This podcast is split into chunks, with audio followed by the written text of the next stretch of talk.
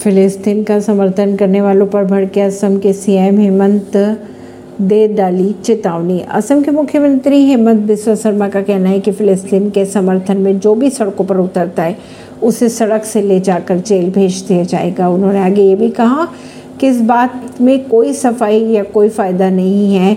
सड़क पर उतरना उनका अधिकार है, जबकि जेल में डालना मेरा अधिकार है। इसराइल और हमास की जंग के बीच भारत में फिलिस्तीन के लिए कई शहरों में प्रदर्शन किया जा रहा है। कोलकाता से लेकर लखनऊ और तिरुवनंतपुरम तक इसराइल विरोधी प्रदर्शनों में फिलिस्तीन के आज़ादी के नारे लगाए जा रहे हैं। इसी बीच असम के मुख्यमंत्री सीएम बिस्वा शर्मा ने फिलिस्तीन का समर्थन करने वालों को दे डाली चेतावनी।